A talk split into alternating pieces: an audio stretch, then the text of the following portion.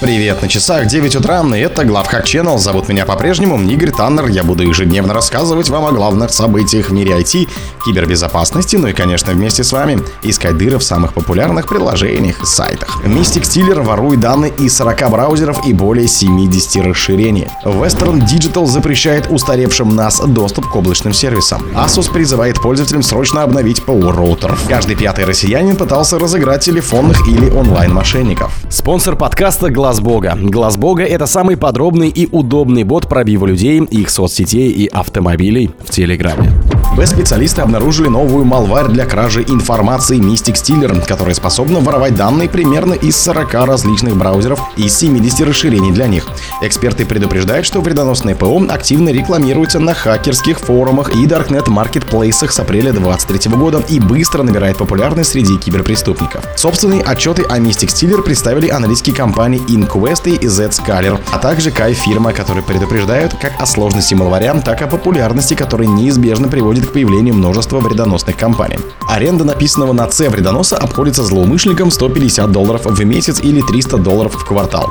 Mystic Stealer ориентирован на 40 браузеров, 70 расширений для браузеров, 21 криптовалютное приложение, 9 приложений многофакторной аутентификации и менеджеры паролей, 55 криптовалютных расширений браузера, а также способен воровать учетные данные из Steam, Telegram и так далее. При первом запуске вредонос собирает информацию об операционной системе и оборудовании, делает скриншоты и передает эти данные в управляющий сервер. В зависимости от полученных после этого инструкций, Mystic Stealer будет нацеливаться на конкретные данные, хранящихся в браузерах, приложениях и так далее.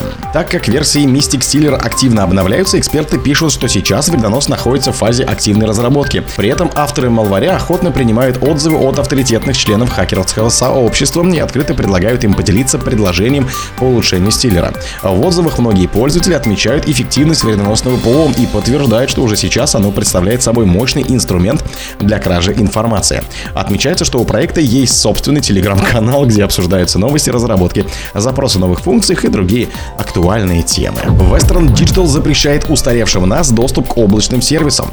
Компания Western Digital предупреждает владельцев старых устройств серии MyCloud, что они не могут подключаться к облачным сервисам после 15 июня 2023, если их девайсы не обновлены до последней версии прошивки, а она же 5.26.202. Производитель сообщает, что это решение было принято ради защиты пользователей от кибератак, поскольку последняя прошивка для нас патчит удаленно эксплуатируемую уязвимость, которую можно использовать для выполнения произвольного кода.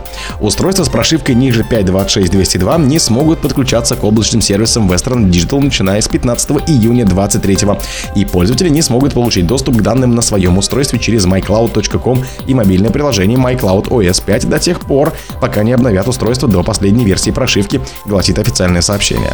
Asus призывает пользователей срочно обновить ПО роутеров.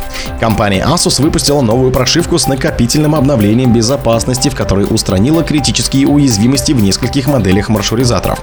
Теперь производитель предупреждает пользователей о необходимости как можно скорее обновить устройство или ограничить им доступ к интернету для установки патчей. В общей сложности обновленная прошивка устраняет 9 уязвимостей, среди которых есть баги, которые оцениваются как серьезные и критические. Специально составленный HTTP-запрос может привести к повреждению памяти. Злоумышленник может отправить сетевой запрос, чтобы эксплуатировать эту уязвимость, объясняют в. Вторая уязвимость почти пятилетней давности связаны out of bounds чтения и записи в NetAtalk до версии 3.1.12 и также может использоваться для выполнения произвольного кода на непропатченных устройствах. Помимо установки патчей, компания рекомендует создавать отдельные пароли для администрирования беспроводной сети и самого маршрутизатора, состоящие не менее чем из 8 символов, заглавные буквы, цифры и символы, а также избегать использования одного и того же пароля для нескольких устройств или служб. Каждый пятый россиянин пытался разыграть телефонных или онлайн-мошенников. Согласно опросу, проведенному в лаборатории Касперского в марте 2023 года, каждый пятый респондент в России хотя бы раз пробовал троллить телефонных или онлайн-мошенников. При этом мужчины поступали подобным образом чаще женщин 26,5% против 14,5%. И исследователи рассказывают, что почти каждый десятый, а это 8%, опрошенный ругался со злоумышленниками. Еще 6% унижали их, а 4 разговаривали с ними о жизни. Еще 2% респондентов пытались уговорить злоумышленников не заниматься мошенничеством. При этом большинство опрошенных, а это 61%, сообщил, что сразу кладут трубку или перестают отвечать в интернете, как только понимают, что с ними связываются мошенники. Однако здесь нужно отметить, что мужчины поступают так реже, чем женщины 50% и 69% соответственно. По словам экспертов, троллить мошенников не такая уж хорошая идея, как может и показаться. Если человек пытается подшутить над злоумышленником или оскорбляет их, то рискует пострадать от ответных действий. Например, в прошлом году номера людей, которые разыгрывали телефонных мошенников, в дальнейшем использовались последними в качестве подменных во время звонков другим абонентам. В результате позже шутникам начали звонить жертвы реальных злоумышленников с требованием вернуть деньги, предупреждает Дмитрий Галов, эксперт по кибербезопасности в лаборатории Касперского. Негодование потенциальных жертв мошенников оправдано, но лучшая стратегия поведения в таком разговоре просто положить трубку. Назидательные беседы не помогут в борьбе с фродом и вряд ли заденут злоумышленников, ежедневно совершающих тысячи звонков. Добавляет Жанна Бурцева, руководитель службы противодействия телекоммуникационному мошенничеству мобильного оператора Теле2.